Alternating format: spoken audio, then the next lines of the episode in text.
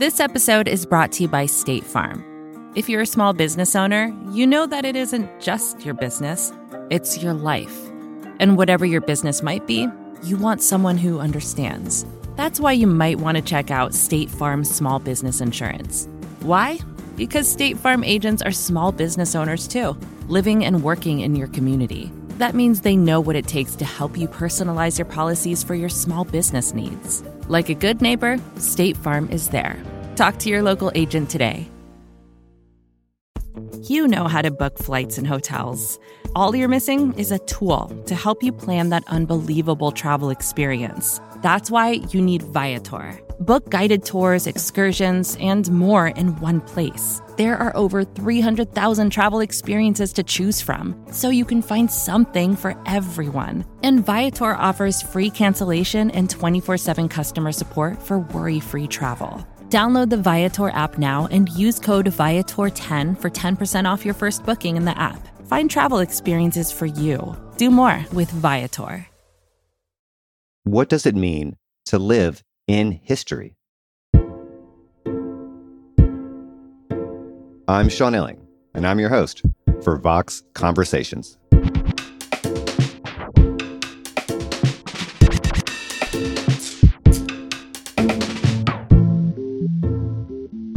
In some obvious sense, we're always living in history. But there are those moments, those events, that feel different, where you can sense that the stakes are enormous and that the shape of the future depends on how it all turns out. The war in Ukraine is very much one of these events. If Russia succeeds in conquering another country, it will send ripple effects across the globe and especially in Europe, where it has already precipitated a major shift in how nations like Germany and France and Finland and Sweden imagine their own defense. All of this presents an opportunity to step back and think about not just the direction of history, but also about how fragile our world really is and how quickly the things we take for granted, like democracy, like peace, can just go away. So, for today's episode, I spoke with Yale historian Timothy Snyder. Snyder is the author of many books on Ukraine, Russia, and Europe. He also wrote the 2017 bestseller On Tyranny, which remains an indispensable reminder that the future is not fixed, that being a citizen means active engagement with the world, with other people, with truth. We talk about the state of the war in Ukraine why he insists that democracies are always undone from within rather than from without, and how he thinks we can free ourselves, not just from political tyranny, but from the tyranny of bad ideas.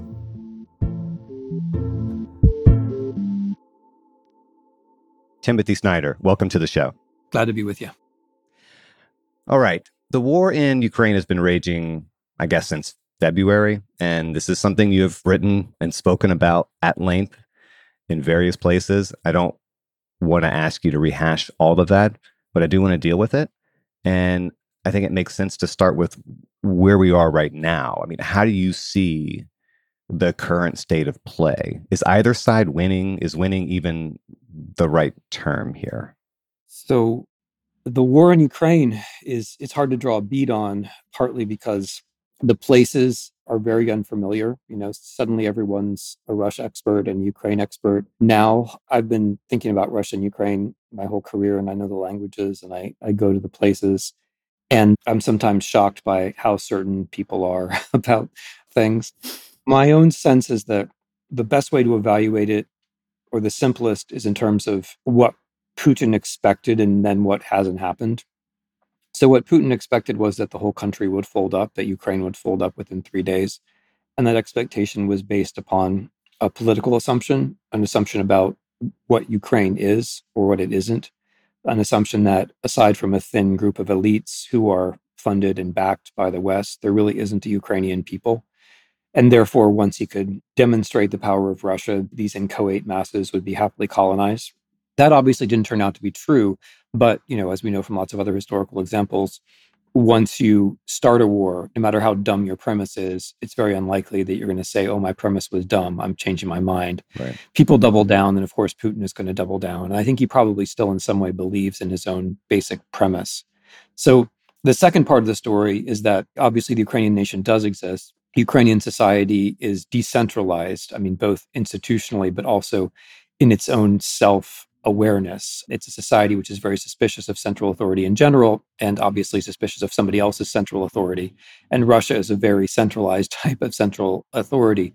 But this is all proven to have a kind of battlefield efficacy because Ukrainian doctrine was break into small groups and to allow lower level officers to have a great deal of autonomy in the field. And that's proven to work quite well. And so it's interesting because, you know, what we have is not just a clash of armies, it's really a clash of mentalities or a clash of systems. You can say autocracy versus democracy, and that would be true enough. But it's also maybe more interesting to talk about it in terms of this highly vertical Russian way of doing things versus this much more horizontal Ukrainian way of doing things. So, but to answer your question as you put it, I think somebody wins in the end. I think Putin will win by declaring victory. And I think what a lot of commentators miss is that his power is 100% coextensive with his ability to change the story. So he can say he's won in Russia almost no matter what happens on the battlefield, which is why a, lot of this hand wringing that we do in the West about like, do we have to let him save face and do we have to let him climb down and do we have to give him an off ramp? is just completely beside the point because he can decide today that he's won. He can decide tomorrow he's won. He could have decided last month that he's won. He could decide next month that he's won. And then the Russian people will believe him or they'll pretend to believe him, which amounts to the same thing. So somebody's going to win in some sense. The Ukrainians, though, can only win on the battlefield. Um, Zelensky is a democratic elected politician. He doesn't operate in virtual reality. He has to operate in the real reality. And he can only win when his people allow him to win, or he can only end the war when his people allow him to end the war. So it's an asymmetrical situation in that sense. But I think the Ukrainians can win. They know what they're fighting for. I mean, they know quite literally that it's the existence of their state and of their people that's at stake. And that's why they're fighting the way they are. And that's why they'll fight whether we arm them or not we should arm them because we should want them to win and we should want this to be over as, as soon as possible. My own sense, you know, and I've been wrong before, but my own sense is that by the end of the summer, we're going to be looking at a situation of, let's call it Ukrainian predominance and a situation where Putin will probably be looking for a moment where he declares victory. This is almost wish casting as much as anything else, but I keep hoping there has to be a limit, right? I mean, you said recently that it is senseless to try and shelter Putin from the sense that he's losing. And because that, you know, as you say, Putin rules in virtual reality where there is always an escape route. And in one obvious sense, that is true, right? The virtual world isn't bound in the way the material world is. But even in Russia, where reality is blurred and malleable, there are limits, right? I mean, the brute facts on the ground will eventually catch up with the virtual fantasy, right? Or no? Yeah, they will. But that's why this war, although it's not existential for Russia, could be existential for Putin. I mean, I find it very interesting that Putin is so personally responsible for this war. Yeah. You don't see other figures in Russia, you know, leaping to the microphone to take responsibility. They're letting him take responsibility for this war and he's taking responsibility for it. I mean, reportedly, right down to the level of getting himself involved in actual battle planning, which is not to put a too fine a point on it, idiotic. But the moment where reality creeps in is where the moment Putin loses power. So long as he is in power, he controls a virtual world in Russia because that is the definition of his power. That's the nature of his power. I agree with you that at some point, this thing that we like to call reality comes crashing in. But at that point, he loses power. So this is why for me the idea of trying to let him climb down or etc doesn't make any sense because he can climb down on his own until he can't. But nothing that we do makes any difference right? The off ramps that we offer him they're either irrelevant or they're impossible one or the other. They're irrelevant so long as he's in power and then they're impossible after he loses power.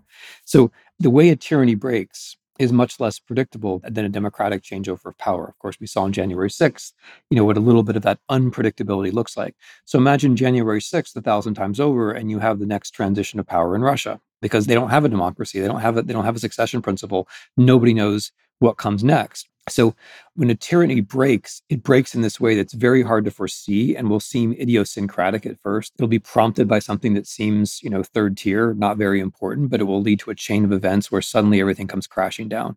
And we'll go from this feeling that we have that Putin is inevitable to a feeling that Putin was impossible. So I don't know if Putin's going to lose power during this war. What I'm saying is that if reality does come crashing in during this war, then it's too late for Putin anyway. And there's nothing we can really do to help him. Like his job as a teletyrant is to understand for how long he can change the channel. That's his job. We can't really do it for him. Yeah, and that unpredictability is part of what makes this very unnerving, right? I mean, as you say, Putin's power over media will be total until the moment it ends. But how or when would it end? It will only end, presumably, when Putin is gone. And that's terrifying because it's totally unclear what would happen when Putin dies or when he's forced from power. And it's just a complete question mark. Well, look, there are three possible scenarios. One, Russia wins in the Donbass, and then Russia keeps pressing forward towards Kiev, towards Europe. Russia's emboldened. Fascists around the world are emboldened. Fascists in the United States or the far right in the United States is emboldened. That's one scenario. Another scenario is Putin realizes that he's losing and that things are not going his way and he declares victory. And in that sense, he wins, right? Whatever he's got, you know, Luhansk Oblast, whatever he's got, he says, this is what we're really here for. All the Russians nod their heads. The Russian media elites celebrates how wise Putin is, etc. That's the second scenario. Uh, the third scenario that we're now talking about, it goes something like this. Ukraine gains predominance by, let's say, late July, early August. Putin misses his window. Things start to go really wrong in Russia. The sanctions begin to bite. The oil income be- begins to decrease. More and more things blow up in Russia, which, by the way, I don't know if everyone's been paying attention, but things have been mysteriously blowing up in Russia for a couple of months now, including military recruitment stations. About a dozen of those have been set on fire, it appears. So more people refused their call up. There's now a draft in Russia. On the 9th of May, Putin said there wouldn't be one, but there actually is one, and people are being called up without it being announced. There's a kind of silent mobilization going on. So things come to a head in late July, early August. Putin misses his window and people stop listening to him. This is how I see it unfold. I mean, folks tend to like to imagine something much more dramatic, like, you know, the army storms the Kremlin or whatever. I think it's more likely that you'll see a scenario which is like the late Stalin scenario, which is that people just stop listening. They just stop doing what the dictator says. They go into the room, they nod their heads, and when they leave the room, they talk to one another and they just don't do what he says. And at a certain point, the ball drops, and the dictator himself realizes he's no longer a dictator. And then you start to see chaos on Russian television as people start jockeying for position, and as the dictator looks for a way to physically survive a situation in which people aren't listening to his orders. I think that's the scenario. It looks something like that. And if it's something closer to that second scenario, where Putin just simply declares victory on TV. Mm. Is that the end of it? I mean, the regime just rolls relentlessly on its way as though nothing much happened? Because I think it's difficult, impossible even, for people who do not live in a totalitarian state to grasp how manageable reality can be. We are kind of talking about a universe, a political universe in which television producers are, are sort of playing God. Yeah, I mean, we have a taste of that in America. We all know people who are addicted to their Facebook feed yeah. and really believe it. We all know people who watch Fox News and do find it difficult to accept things that they haven't heard on Fox News. You have to just imagine that phenomenon, but on a much larger scale, carried out, frankly, by people with bigger budgets and better production values and broader skill sets than you have on Fox News.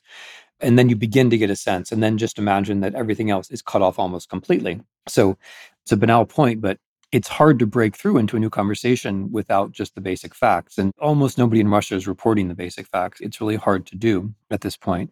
And then, as you say, it's hard to imagine certain things. One of the things that's hard to imagine is, is the fear, just the, the level of fear. Yeah. I mean, there are Americans, undocumented people African Americans. There are people who live in pretty high levels of fear in this country, but you have to imagine that pretty much everybody is living in a very high level of fear where your whole life can get thrown off because you do something which is apparently banal. You know, even if you don't go to prison, you don't get to go to college, your kids don't get to go to college, right? You lose your job, your business is given to your competitor, right? Like your life just gets warped and it can't be recovered. And a lot of people do go to prison You know, one difference between Russia and the US is a lot of middle class people go to prison. Pretty much anybody can go to prison in Russia. So it makes the situation difficult to grasp because Putin himself is slightly a prisoner of his own creation here. He's in that situation that Trump dreamed of being, where he gets up in the morning, he tells the television what to say, and then he watches it himself in the evening. And after a while, even a very smart person can start to get trapped in his own story. And I think Putin is a little bit trapped in his own story, which makes me think that the way he sees this war is probably three or four weeks behind the way the average person in the West sees it, mm. which is why it's possible that he'll miss his window. I don't think he will, but I think it's possible that he'll miss his window and he won't realize that he's losing quickly enough. And flipping over to the Ukrainian side, Zelensky's government has weaponized media in its own way and with enormous success. But as you say, they're doing it in a very different context. Zelensky is exploiting media as best he can, but there are constraints in a democracy. He has to govern, as you put it, in a world where others matter. And since his government doesn't control the media, he cannot simply change the subject like Putin does. He has to persuade, he has to make the case. Do you think he's making it effectively enough? What do you make of his strategy in general on this front? Well, first of all, I appreciate the distinction you're making because there's this really strong temptation to think of Putin as the one who has the problem. You know, Putin is really good at attracting attention to himself. And for years and years and years, the default question that journalists have asked is what is Putin thinking? What is Putin going to do next? Right? There's a kind of democratic naivete we have where when the dictator walks into the room, it's like, oh, now we have to only talk about the dictator. We have to worry about his needs, you know? And he doesn't actually have needs that we can fulfill, but we're fascinated by the image of the dictator. We want to know what we can do to help him climb down or to help him find an off ramp. We're drawn to him. But he doesn't actually need us. When we talk like that, he just finds it sort of funny. Zelensky, on the other hand, does need us for the reasons that you give. He is a politician in the democratic situation. It's an unusual situation, as you say, but it's a democratic situation. He's very popular now the war is not popular, but everyone understands why they're fighting it in Ukraine. And the polling does show that he's very popular, and the polling does show that the armed forces in Ukraine are very popular. But he needs our help. He has been very good at positioning Ukraine as an agent. That's been his great success by indispensably staying in Kiev himself. On that, essentially, the day the war began, taking control of the story with his physical presence, he has helped the rest of us to see Ukraine as an agent. Ukraine is a subject. Ukraine is an actor in all of this. And he's been very good at that. He's been very good at helping to relativize the Russians. And people in the West tend to see the Russians as 10 feet tall or, you know, as somehow completely different from us. You know, is either exactly like us or so different from us we can't understand them, one or the other. Whereas Zelensky, you know, a native Russian speaker, someone who spent much of his career making money in Russia, who until 2014 had lots and lots of Russian friends, when I say 2014, that's of course because that's when Russia invaded Ukraine the last time. Zelensky gets the Russians. You know, they're not superhuman for him. They're not incomprehensible for him. They're people he can poke fun of. And he does that constantly. So he's been very successful at humanizing the Russians and making them comprehensible for the rest of us. That's another success of his.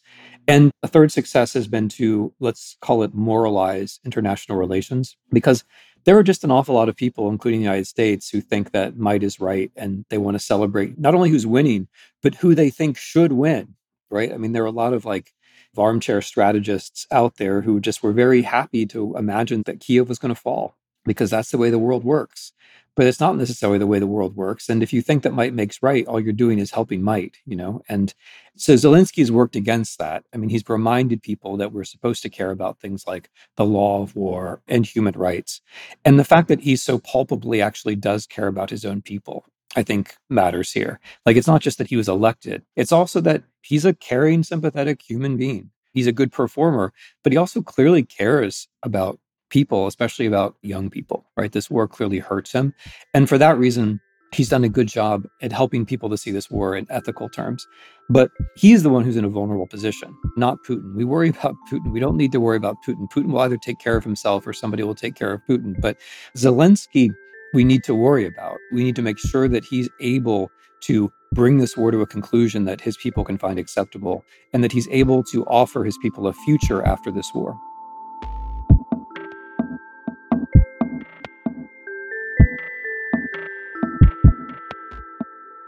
We're going to take a quick break. But when we're back, have we taken democracy for granted?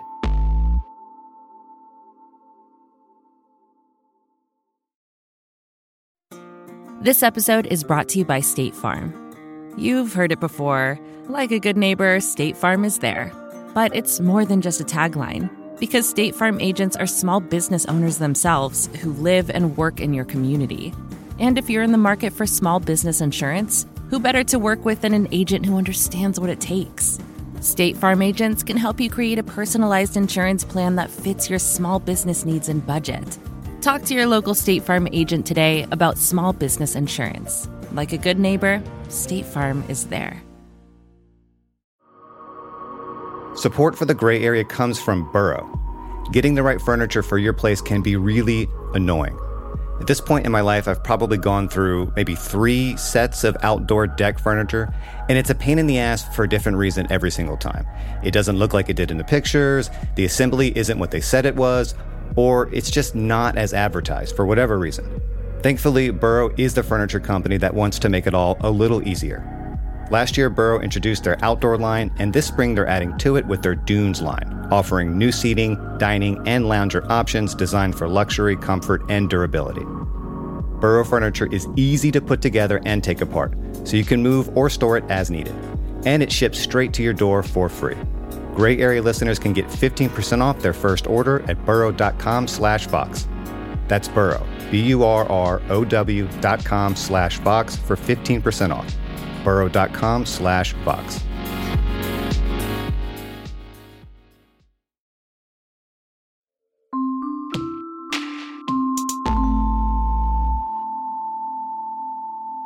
It's very easy, maybe even inevitable, that when people live in relative peace and comfort for a long time, they begin to take political order for granted. The world feels mostly stable, but it's incredibly fragile.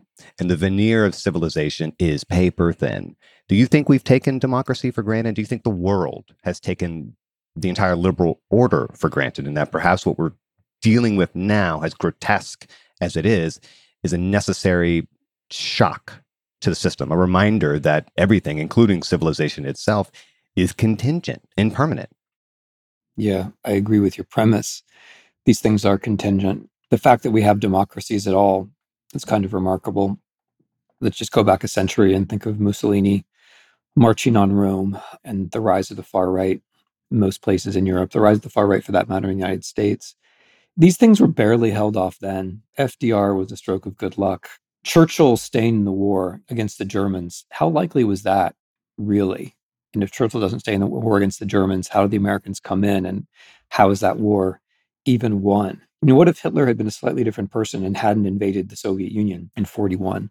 It's hard to see how his hold on the continent would have been broken. Yeah. So the revival of democracy after 1945 is highly contingent.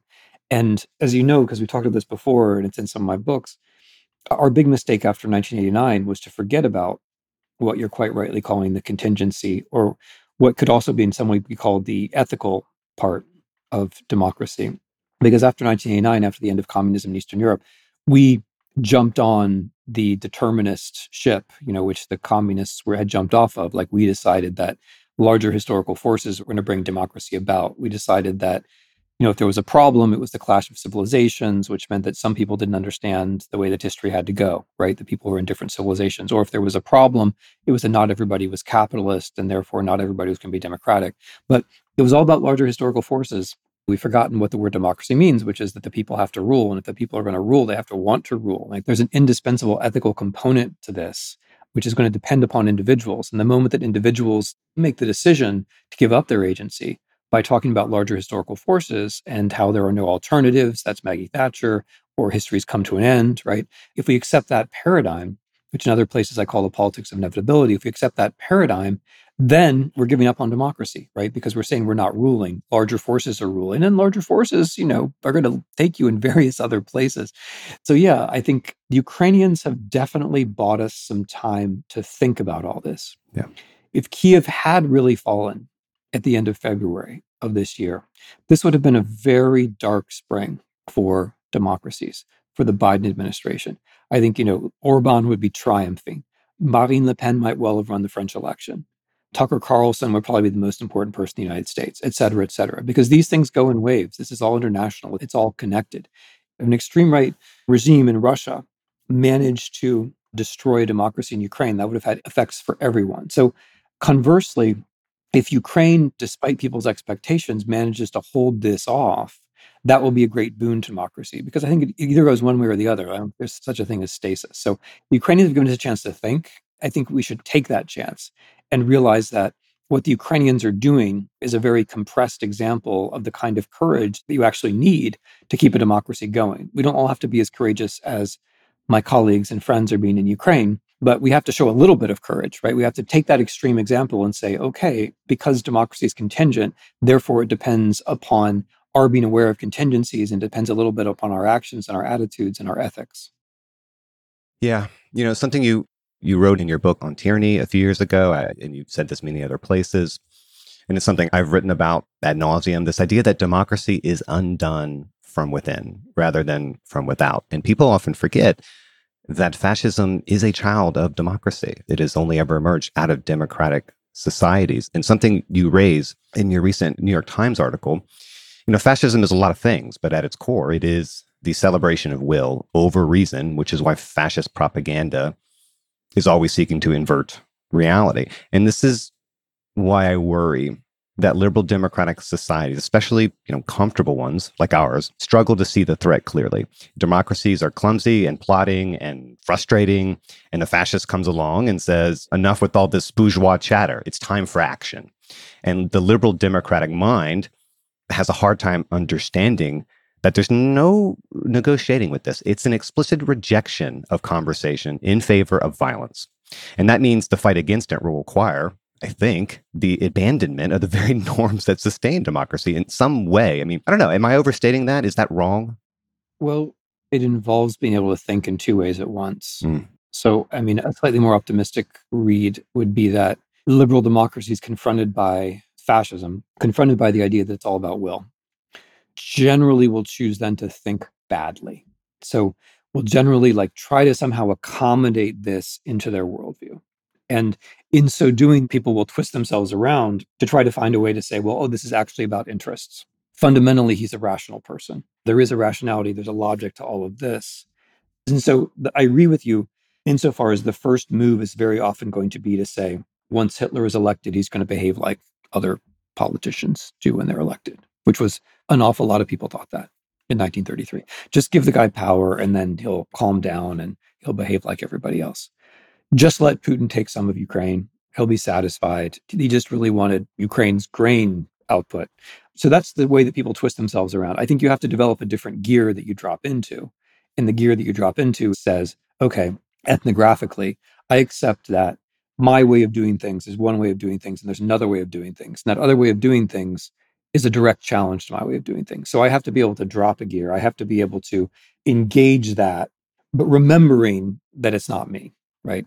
So it's not me when I'm resisting it. It's also not me when I'm not resisting it. It's just not me. So the reason why I referred in that op ed you kindly mentioned to the Second World War is that the Germans believed until they lost. They believed until they lost. And then after they lost, they built what is now probably the best large scale democracy that we have in the world after they lost. But they had to lose. And the Russians have to lose. There's actually nothing better that Ukraine can offer Russia than defeat at this point. You know, I'm glad you brought up the politics of eternity. I first met you back in 2017 when I went up to Yale for a conference of political scientists and I was reporting on it for Vox. And I think you were the only historian to speak there. It was mostly just political scientists. And you were talking about time as a political construct. And I won't try to sum it all up here, but I did want to bring it up because it is something to be honest, I have thought about quite a bit and still think about today, ever since I heard it out of your mouth. There's a huge chunk of this country that wants to return to some lost and likely imaginary version of the past. And that's very worrisome because it reveals how little hope they have in the future and the perceived absence of any real solutions to our problems today. And if you're right, you know, once we've reached that point, the Democratic backsliding is already well underway. And I suppose the question is Is it reversible? Is there some point beyond which it isn't? And how would we know when we got there?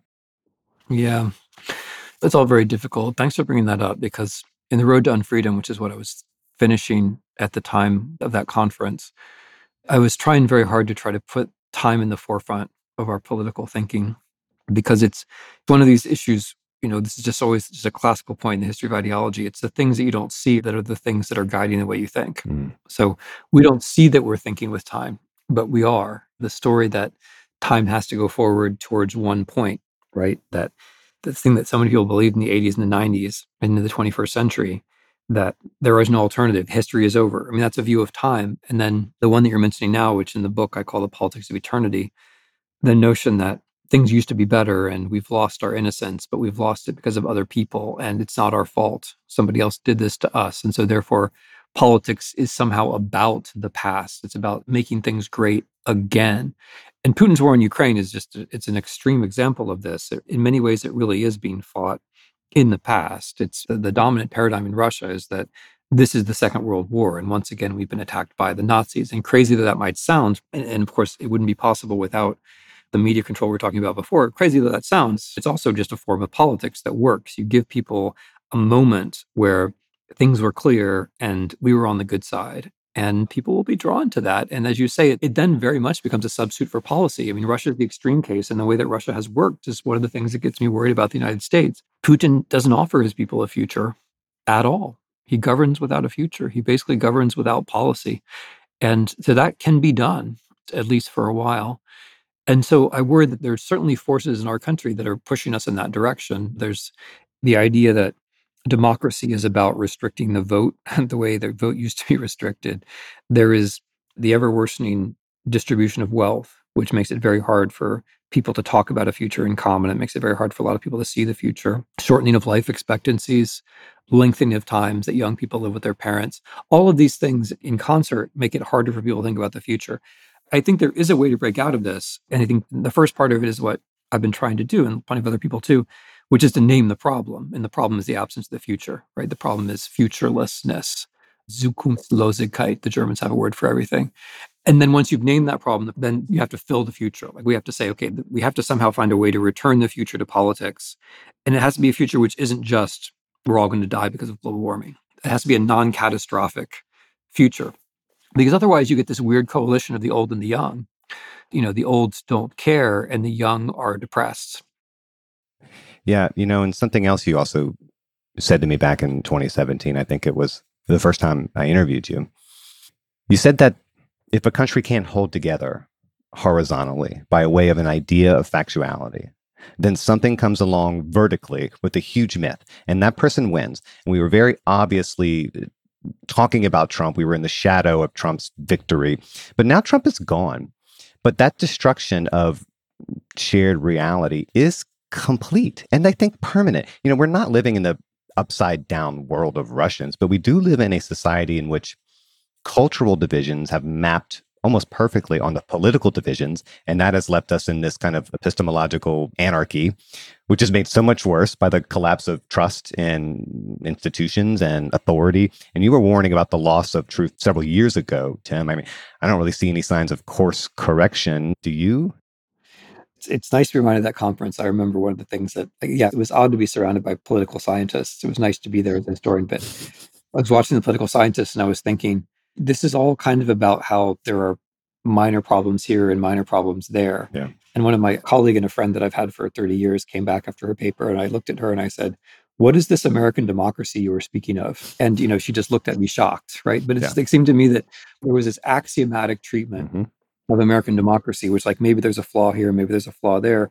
But just going back to what you were saying earlier, like democracy is a struggle. Like Frederick Douglass said this very well. You know, there's you never gain freedom without a struggle. And he, of course, had in mind, you know, African American history in the United States. But it's true generally. If there isn't a little bit of struggle involved, then you're probably losing your democracy. Democracy is not a steady state. It's either getting better or it's getting worse. On the factuality front, I'm not quite so hopeless as that. I think the Trump phenomenon made a lot of people in traditional media aware that factuality matters. It certainly got the attention of people in places like CNN. I think it stopped a lot of people drifting reasonable people who are in the middle, who are kind of drifting towards that everything's an opinion position. I think a lot of them actually caught themselves. So it did give, at least in some quarters, some glamour to investigative reporting. There has to be more glamour and there has to be more investigative reporting. It has led, I think, to greater awareness, if not sufficient action, about the way that all this is mechanized by Facebook and by social media. So I wouldn't be quite so hopeless as that. But yeah. I, I agree that like there has to be some kind of a renaissance. I have this very old-fashioned idea, which you know no one seems to share, that there has to be a renaissance of the locally produced factuality. This can't actually be solved from DC or New York or Los Angeles, that we have to find a way of funneling money. And there's plenty of money to go around from this, you know, we could just tax social media, they wouldn't notice. Funneling money to localities and subsidizing a commercial or a semi commercial local reporting just as a baseline. Yeah. It's when that goes away that everything else rushes in and fills in the gap. That wouldn't be a panacea, but it would be a starting point because part of this problem of what people call polarization is that people feel safe talking about ever fewer things. And so if, you can give them more things they feel safe talking about, local things, then maybe you might get on to the national things. Or better yet, you never get onto the national things. Because one of the problems is that, you know, you're just like a city council or a school board meeting in some county in Ohio, and people are talking about national issues, which they really shouldn't be because that's not what they're for, you know? Yeah. You know, you always remind people that history matters, that we have to start from history itself and not delude ourselves with myths about the past. And one of the most foolish and persistent myths, which you alluded to earlier, is this idea that history has a clear direction, that it is marching inexorably toward more progress and more freedom. That myth has always been blinkered and foolish, in my opinion. Again, do you think it's dead now? It's certainly taken a big hit. One of the things that I like about the Biden administration is that they don't really seem to be operating in this inevitability language the way that previous Democratic administrations and Democratic candidates for high office have done. Yeah. They do seem to be somewhere else. I mean, in the way they dealt with Ukraine, I thought it was actually striking the way they leaned on the factual evidence and didn't try to say it has to be this way, it has to be another way. So I think they're they're kind of in a different mental world. Progress, I wouldn't say it's dead. I mean, it's a beast that's been around for a couple hundred years. I do think we're at a moment where the contest is really between the myth makers and the openers of the future and the myth makers right now are winning. You know, and it kind of goes back to the Russia Ukraine war because Putin is the myth maker number one in the world. He's fighting a war on the largely on the basis of what of his interpretation of a baptism that took place about a thousand and thirty years ago, if it took place at all. So it's the myth makers against the openers of the future, I think. It's the myth makers against the truth tellers, I think. The notion that there's automatic progress or that capitalism is bringing us democracy, I do think that that's been pretty well undermined. And you can kind of feel the gap, right? Like people don't quite know how to be moderates anymore because there are people who want to be constitutionally, they want to be on the side of the status quo, but there isn't really a status quo. Do you think we have any truly indispensable myths? Uh, I, I do believe in values and then ideals which isn't exactly the same thing. I mean, I, I think it falls into the category of myth when you locate a hero or a moment in the past who somehow does the work for you, hmm. who takes responsibility away from you. I do believe that there are ideas and there are stories around ideas which are valuable. So the ideas of equality and freedom, especially freedom. I'm trying to write a book about freedom now. On the one hand, there's a whole history of how the word and the concept of freedom have been relativized and perverted and subjected to abuse. Charles Mills, for example, the late philosopher, did a terrific job writing about this. But at the same time, I do believe that the idea of freedom is not just politically salient. I think it's quite rich and you know it's an american idea i think we can go somewhere with it i think we can go into the future with it so i mean for me history is very important because it corrects myths and history is very important because it helps us to realize that all kinds of things are possible and not just the thing that seems inevitable today. Yeah. You know, I think most of us, I think for very understandable reasons, have a fairly limited time horizon. You know, we live in history, yeah, but we exist in our world, in our time. in the past and the future are distant abstractions. And yet we still have to think beyond the moment. We still have to remember where we've come from and, and what we've transcended to appreciate how good we have it and also how quickly it can all wash away like a sandcastle at, at high tide. How do we get people to do that, to always stay grounded in the struggles of now, but also keeping an eye towards history and all the lessons it has to teach? Yeah. I mean, I'll make an ancient philosophical point. There isn't really a present, right? There isn't really a present moment. Like, insofar as you and I are able to interact in what seems like a present, it's because we share a language and a set of references that go back into the past, right? I mean, it's a banal point, but I think it's indispensable because the present comes alive before us on the basis of where we're coming from and what we bring to this moment. And I think that a similar point can be made about the future with respect to the present. The present is meaningful for us insofar as it seems to head out in a number of possible directions, some of which we may find attractive personally or or collectively. If the present is just the present, right? You know, which in our world is just me like scrolling through on my phone, right? Like I'm totally focused on the present, then it's nothing. If you're concentrated completely on the present, at its logical extreme, you're actually concentrated on nothing. There's just there's not actually anything there. So what does that suggest? I mean, it suggests that you know there's a limit to the american logic of like living for the moment there's a limit to that like the moment doesn't really exist except as it's couched in other moments past and future so i'm not just going to make a case for history here i mean I, I i love history and it makes me happy when people tell me that they've read history books and i'll make a point of practice here a lot of people who i meet who are doing good things tell me that they read history books and i'm sure they're just like trying to make me feel better but I am struck by how, when I ask people, which is my routine questions, what book do you have by your bedside table, how often it is a history book. So it's very simple, but I think people are really animated by a notion that things could be different because every time you read a history book, you realize, wow, things were different things might have been different. And there are all kinds of ways that that moment could have connected to this moment. But I mean, I also think even science fiction or philosophy, stuff that gets you to think not just in the past, but in the future is also necessary. Yeah. Whatever can throw you into the future and get you thinking in that direction as well. Because I, I agree with you. Like, naturally, we only have one life and we're going to collapse towards the moment and we're overwhelmed by every, everyday concerns. But the more we can stretch ourselves in both directions, the more those moments make sense. Yeah. Because, I mean, another thing about just living in the moment is that it makes no sense you can never figure out what the hell is going on, right?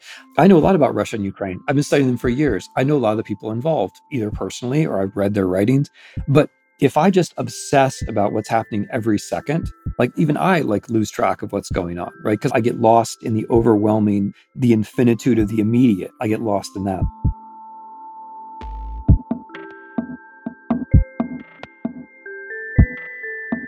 We're going to take one last short break. When we come back, I asked Tim, is history moving too quickly for us to keep up?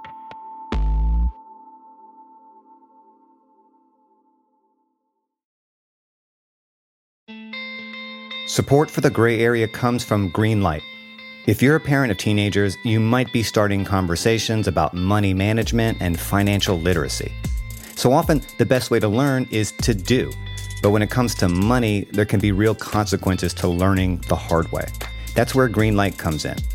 Greenlight is a debit card and money app made for families. Parents can send money to their kids and keep an eye on their spending and saving. And kids and teens can build money confidence and lifelong financial skills. My kid is way too young to talk money with, thank God, but I have a colleague here at Vox that uses Greenlight with his boys, and he loves it. If you want to help your kids learn about money, consider Greenlight. It's a convenient way for parents to raise financially smart kids and for families to navigate this stuff together. Sign up for Greenlight today and get your first month free at greenlight.com slash gray area. That's greenlight.com slash gray area to try Greenlight for free. Greenlight.com slash gray area.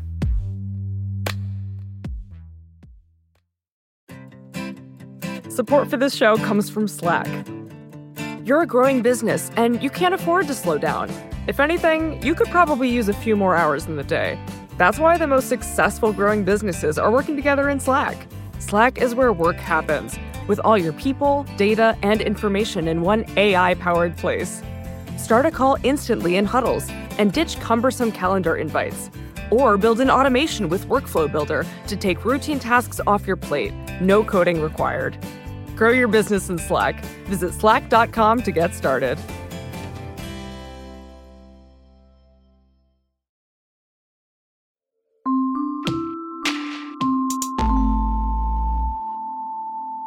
I think I'm like at this point obliged to at least reference one dead German philosopher every episode, or at least every other episode. You know, Heidegger made a point which has also stuck with me for a long time. And I'm thinking of it now. He said something like, you know, for virtually all of human history, the world that people died in looked just like the world they were born into. And that set culture on a relatively firm foundation. But in the age of technology, the world changes so fast and no one really has any control over it. We're sort of, you know, hostage to it. Mm-hmm. As a consequence of that, the reference points between generations are disappearing and we're kind of losing that shared history, that shared grounding. And that's very destabilizing for individuals and cultures. But I guess what I'm kind of asking is is history moving too quickly now for people to keep up, for cultures to keep up?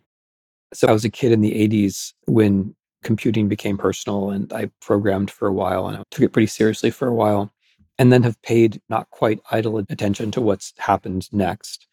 And you know, the 20 years that I've been teaching, I've seen how my students have changed and how their minds have changed, how the way they interact with each other has changed, how the way they interact with me has changed, how the way they interact with books has changed. Well, I guess what I'm trying to say is that this too is history. If what you're saying is true, then it is like that's a subject for history. It's not a reason to give up on history. Like it's not that the history is moving so fast, it's that there's now another subject that you have to put into history, which is the relationship between, for lack of a better cliche, human and machine you know, Sartre has this idea of the third that, like, the two of us, whenever we interact, there's a third who's not present, but who is affecting the way we interact. Right. Yeah. So, like, this is a podcast. So, and people who are going to listen to the podcast aren't here, but in some sense, they are here.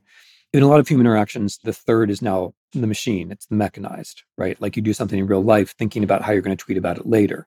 You have a hundred other examples like that. And so the third is now the machine. Okay, that's a historical point. Like that wasn't true 10 years ago. And so, yeah, it may be more rapid, but I don't think it's history that's faster. I think it's we're constantly attacked by immediacy and by stimulus. Yeah. But I think that's something that we actually need history to to kind of try to understand. I want to make another point about generations, though, which I think is kind of interesting. Broadly agreeing with what you're saying, I think another implication of it is the possibility for not just generational misunderstanding, but generational conflict or generational difference.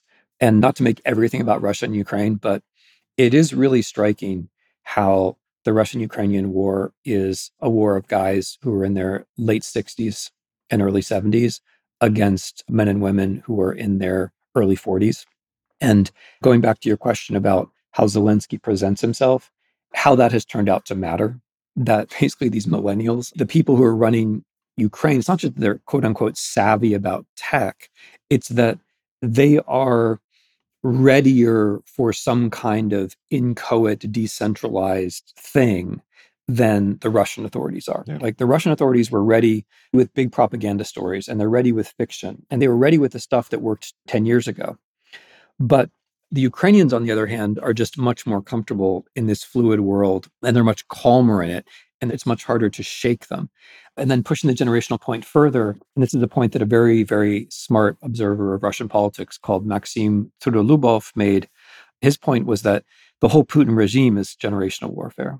This is a guy who's almost 70, and he's managed to crush the generation in their 40s, right? Which is Navalny, right? They either have to flee or they have to suppress their personalities or they're in prison like Navalny, right? He's managed to crush that generation. And then the next generation, the guys who are 20, are now being sent off to be traumatized or to die in this idiotic war. So I've taken your question somewhere else. The reason I've done that is that I'm trying to stress that I think that like this too is a historical phenomenon. Like it's a challenge and we should try to write about it in terms of time passing, in terms of generations and so on there's not a perfect way to end a conversation this broad and deep, but I, I, I, do want to return to this notion that ideas matter, whether we know it or not, that we're hostage to ideas, whether we know it or not. I very obviously agree with you about this. And I guess I wonder how you think a society frees itself from the tyranny of bad ideas. Not even necessarily bad ideas, but ideas that may have made sense at one point in time, but have outlived their utility. And yet our institutions are still pathologically attached to them. How do we break free of ideas that are no longer working for us? Yeah, you're right. That's a big, tough question for the end. but in your question, you've already incorporated my favorite answer, which is that bad ideas are also ideas. Because the people who say that ideas don't matter are generally not including bad ideas. I'm slightly an intellectual historian. That's how I was trained. And I always think, yeah, but you know, the fact that it's not a good idea or an interesting idea doesn't mean that it's not an idea, right? I mean, the fact that it's not Weber or Kafka or whatever doesn't mean that it's not an idea. You know, bad ideas also matter. You know, Hitler's ideas certainly mattered, though they were bad ideas. Trump's ideas matter. Putin's ideas certainly matter. And then also the claim that ideas don't matter is also an idea. Yeah, and a stupid idea. It's a stupid idea, but also an effectual idea. It has also made a career. Yeah. You know, the whole thing we're talking about before, the end of history, that business, the end of history, there are no alternatives. That's partly the idea that there are no ideas anymore, right? Because if there are no more alternatives, there are more possibilities, that means that your ideas can't really matter because the larger forces are pushing us in some ways. You can go ahead and have your ideas. You can have a cocktail party you can have a relationship and impress your date with your ideas, but they're not going to matter because the larger forces have determined that there's going to be democracy, et cetera. So to try to take a stab at this, that, Sean, is a question which is on my mind every day because I go through the world thinking that there are all these ideas and they're in competition, and the way that we will react to them is very often a slumbering sort of way or a hesitant sort of way, a, a certain unwillingness to recognize that that's an idea and therefore has to be addressed as an idea and again, not to make everything about Putin and Ukraine, but actually I am making everything about Putin and Ukraine. So I'll do it again. Our big central failure in anticipating Russia's actions, as far as I'm concerned, has to do with that, that we wanted Putin not to have ideas. We wanted him to just be a technocrat and be reasonable. But he had ideas. They may be terrible ideas, but they're ideas that you can analyze. Yeah. So, how to get to better ideas? I mean, number one is I just have my traditional things here. Number one is just make sure that you're not on the internet all the time, or if you're on the internet, you're not doing things that are mechanized. So, like podcasts are cool because they're not mechanized. But if you're on a Twitter feed or a Facebook feed, if you're on a feed, then you're being algorithmicized, like you're being made more predictable. It, that's going to make it harder for you to take in new, fresh ideas. That's number one.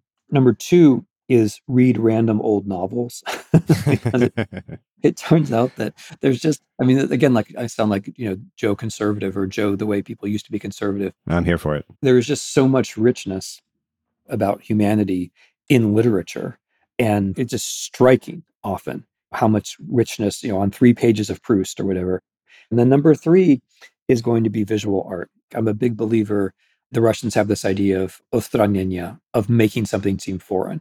And like that's what I think art is for. Like art makes the familiar foreign and it makes the foreign familiar. And I think there's no substitute for art, like no substitute for visual art for doing that. So just going out and confronting yourself in the physical world with visual art, that's a way to shake yourself, like not too much, but just enough. Timothy Snyder, what a pleasure. Thank you for being here. Yeah, it's always a great pleasure to talk to you, Sean. Glad we could do it.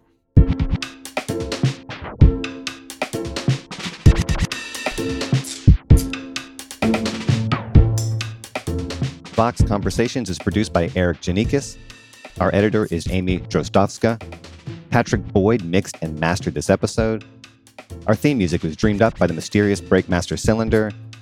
And Amber Hall is the deputy editorial director of Vox Talk. If you like the show, let us know. Can we improve? We want to hear that too. We're curious to know what you think, what you want more of, what we could improve. And if you have ideas for future guests or topics, send us your thoughts at voxconversations at vox.com. And hey, if you did like this episode, please share it with your friends and rate and review. And join us Thursday for a brand new episode of Vox Conversations.